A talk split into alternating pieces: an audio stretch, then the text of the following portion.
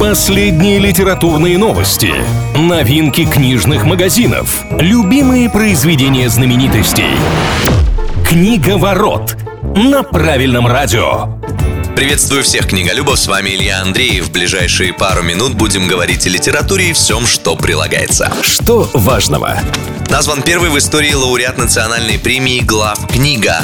Новую награду представили в начале прошлого года, пригласив к участию всех желающих авторов, пишущих на русском языке. В итоге триумфатором первого сезона стала Ксения Полозова с романом «Водолаз Коновалов и его космос». Для писательницы из Ярославля книга стала прозаическим дебютом. Ранее Ксения писала исключительно стихи. За победу Полозова получила настоящий золотой слиток эквивалентом в миллион рублей. Что обсуждают?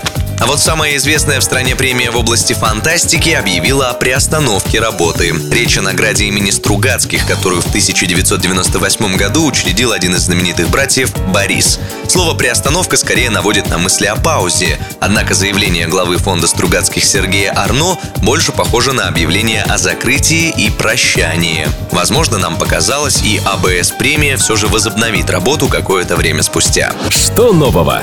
Квентин Тарантино выпустит второй том своего нон-фикшена «Киноспекуляции».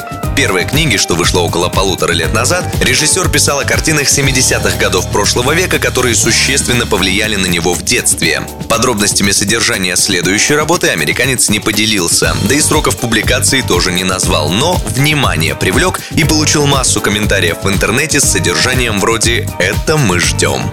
С вами был Илья Андреев, на этом у меня пока все. Услышимся на правильном радио.